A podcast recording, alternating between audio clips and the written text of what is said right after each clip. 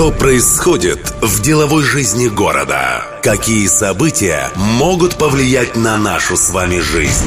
Что изменится в самое ближайшее время? Владимир Колодкин на радио Ростова. Деловая среда. Главное событие. На прошлой неделе получила дальнейшее развитие ситуация вокруг ростовской ковровой фабрики «Миринос». Второй месяц подряд она находится в вынужденном простое по инициативе Ростехнадзора.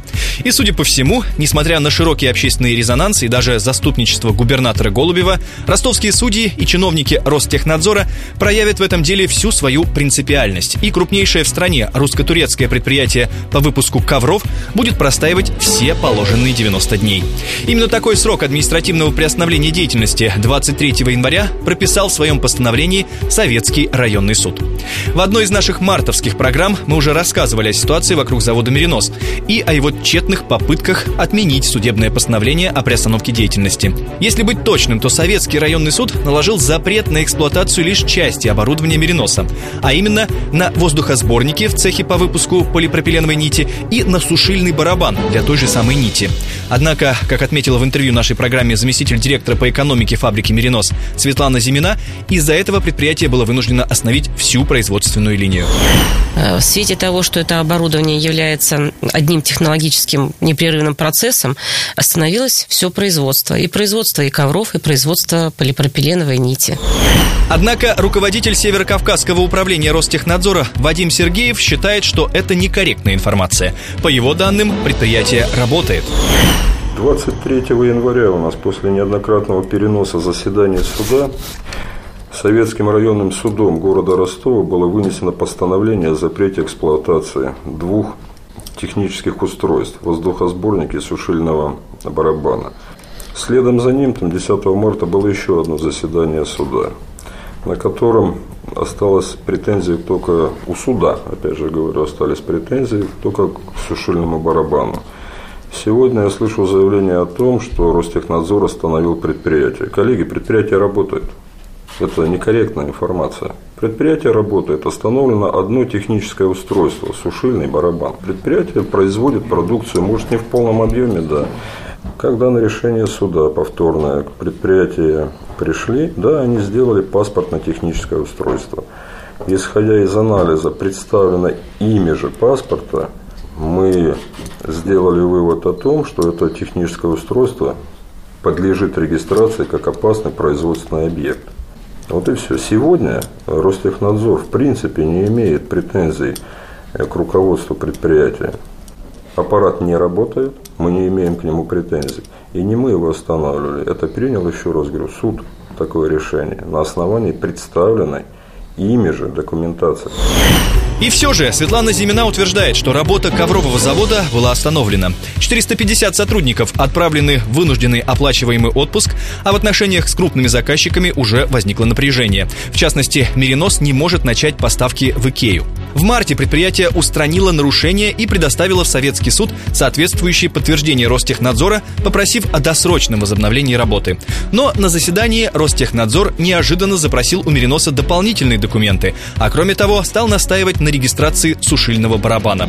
И суд, основываясь на заявлениях ведомства, удовлетворил ходатайство Мириноса лишь частично, разрешил снять пломбы с воздухосборников, а на барабане их оставил. Заместитель председателя Советского районного суда Талите Тиракьянс в ответ на запрос радио Ростова фактически отказалась давать пояснения по мотивировочной части этого решения, сославшись на рассмотрение данного дела в областном суде в связи с подачей жалобы компании «Меринос». Вот как принятие такого судебного решения объяснил на пресс-конференции заместитель руководителя управления Ростехнадзора по Северному Кавказу Алексей Добетченков. В ходе досрочного рассмотрения обращения за умеренос, это в части разрешения деятельности технических устройств, нас пригласили как технических специалистов. И мы подтвердили, что два нарушения, которые заключались в следующем. Первое, это отсутствовало разрешение инспектор Ростехнадзора по двум воздухосборникам. Это первое было нарушение, да? А второе нарушение – это отсутствовала проектная документация на сушильный барабан, определяющие параметры, позволяющие определить необходимость его регистрации в органах Ростехнадзор. И в ходе рассмотрения представленных документов, а мы оперативно все рассмотрели, очень оперативно, там в течение нескольких дней, то есть мы работаем очень оперативно, мы установили, что да, по первому нарушению ЗАО «Меринос» в связи с тем, что изменилось законодательство, вышли другие федеральные нормы и правила, сами ввели в эксплуатацию, представили все необходимые документы. Поэтому у нас нет никаких вопросов в части безопасной эксплуатации по двум воздухосборникам. По сушильному барабану ЗАО «Мирнос» представила проект, в котором определены все-таки рабочая среда сушильного барабана. А это именно давление пара 0,8 мегапаскаля, температура 170 градусов Цельсия. Исходя из этого, мы подтвердили суду, что требуется регистрация в органах Ростехнадзора. И когда суд спросил, а есть у вас уверенность, что данный сосуд можно эксплуатировать безопасно? Сотрудник Ростехнадзора ответил, в связи с тем, что мы не регистрировали данный объект, в связи с тем, что мы не участвовали в приемке данного объекта, сказать о э, безопасной эксплуатации по данному сосуду у нас отсутствует основания. По словам замдиректора Мериноса по экономике Светланы Зиминой, требование о регистрации барабана незаконно. Ростехнадзор ссылается на старые требования правил безопасности. Они были отменены его же приказом еще в марте прошлого года. К тому же регистрация подразумевает проведение независимой экспертизы. А для этого, оказывается, понадобится снять обшивку барабана стоимостью полтора миллиона евро и разрезать его. Сможет ли устройство работать после этого – большой вопрос для специалистов фабрики. Да и в целом, по мнению руководства Мериноса, все претензии Ростехнадзора к ковровой фабрике были изначально незаконны. Новые правила вступают в силу с 22 декабря, но нас не штрафовали по новым правилам. У нас не было предписания по новым правилам. Ростехнадзор ведет себя, вот понимаете, он нарушает все, не то что там процессуальные нормы и правила, а он э, вообще нарушает все основополагающие принципы права. Он подает сведения в суд, недостоверные, вы понимаете? Они когда подали в суд, это было 8 декабря, еще действовали правила. Но на момент рассмотрения 23 января, почему Ростехнадзор не обратил внимания того же судьи, что, извините, вот это исковое заявление по вот этим правилам уже не действенно. Судья не стала разбираться, что там действует, что нет, тоже наказала, не, не задумываясь. И по сей день никто этого не видит. Не знаю, Ростехнадзор говорит, есть нарушения по новым правилам. Какие? Бумажные нарушения – ведь с полипропиленовой нити действительно смешно. По новым правилам мы дали три листа А4, нам разрешили по э, нить запустить. Нет, они нас теперь толкают на какую-то экспертизу, на экспертизу, заставляют нас вообще сломать оборудование, по-русски сказать, требуют разрезать барабан, чтобы заглянуть вовнутрь. Ну как это? И, понимаете, и до сих пор вот это все, а вот и ныне там. Ну, завод стоит. И ни до кого не достучаться. В администрацию то же самое говорю. Все говорят, да, мы понимаем, но идите в Ростехнадзор. Напомню, что в предыдущем нашем выпуске, посвященном проблеме Мериноса, я попросил прокомментировать этот спор управляющего партнера юридической фирмы Эберг Степанова Аксюк и партнеры Игоря Степанова.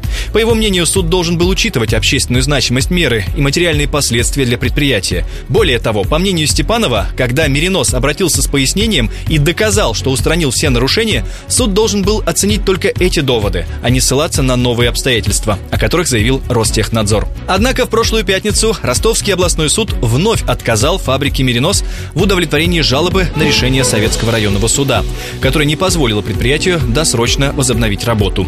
И предприятие по-прежнему простаивает. О том, чем это чревато, нам рассказала замдиректора по экономике Светлана Зимина предприятие у нас э, с новейшим оборудованием. Я уж не говорю там, э, говорит э, про класс опасности, она относится к четвертому классу, то есть все у нас предусмотрено, и никаких таких проблем для жизни и здоровья людей нет. Причем предприятие, которое динамично развивается. Вы посмотрите, сколько мы инвестиций сделали только вот за период введения. Мы после того, как построили ковровую фабрику, мы много говорим об импортозамещении. У нас сырье мы теперь закупаем у наших производителей, те же гранулы полипропилена. Еще недавно мы его возили с Израиля Израиля, с Арабских Эмиратов. А теперь полипропилен мы здесь покупаем, потому что ежемесячная потребность это 700 тонн. Теперь же и мы полипропиленовую нить тоже перестали завозить. Но извините, уже у нас месяц простояла фабрика. И что с нашим оборудованием будет, я не знаю. К сожалению, и люди все-таки, конечно, настроены положительно и надеются, что фабрика заработает. Но у нас есть и увольнения, и увольнения очень сильные, и очень много. А подготовить сотрудника для ткацкого производства, это, на это надо время, потому что специалистов в России у нас сейчас таких таких нет. Мы сами нанимаем людей, сами их обучаем, они проходят курс обучения, потом курс стажировки, пока они становятся к станку и начинают что-то получать, приличную зарплату, хотя у нас ученики тоже хорошо зарабатывают. И, в общем-то, предполагалось, что в свете вот последних событий, что, наверное, нас уже услышат и должны понимать, что люди-то должны наши работать, предприятие стоит, несем убытки. Я же не говорю о том, что бюджет не получит денег должным образом. Ну, вот бюджет Ростова на данную конкретно мы заплатили в прошлом году 47 миллионов, а общих налогов в прошлом году мы заплатили 176 миллионов. Но у чиновников Ростехнадзора своя правда. Они уверены, что действуют в полном соответствии с буквой закона и стоят на страже интересов и безопасности тех самых сотрудников ковровой фабрики. Вот как прокомментировал руководитель Северокавказского управления Ростехнадзора Вадим Сергеев позицию ведомства. Ростехнадзор никого не останавливает и никому не запрещает работать. У нас есть суд, у нас есть законы. Мы стоим на букве закона. Если Миринос считает, что законы Российской Федерации, они несколько некорректны в данном случае, сначала измените его в таком случае. Если он не изменен, его надо выполнять. Вот вы ссылаетесь на то, что сегодня, что да, мы оставили без работы 450 человек, хороший инвестиционный проект, все хорошо. А если завтра там из 450 человек 50 лишатся жизни или там повредят, будет причинен вред их здоровью. Как мы будем обсуждать эту проблему? Кто за это будет отвечать? Представитель завода «Меринос» сообщил нашей радиостанции, что 25 марта предоставил дополнительно истребованные документы в Советский районный суд. Пока дата очередного заседания не определена. По информации издания «Город Н», отчаявшиеся представители «Мериноса» также отправили обращение президенту Владимиру Путину. В ближайшее время решение спора может выйти за пределы региона. Мы будем следить за дальнейшей судьбой завода «Меринос». На этом у меня все. С вами был Владимир Колодкин. Приумножения вам и здоровья. До следующей деловой среды. Деловая среда. Владимир Колодкин на радио Ростова. Каждую среду рассказывает об основных изменениях в бизнес-среде города. Слушайте каждую среду на радио Ростова 101,6 FM.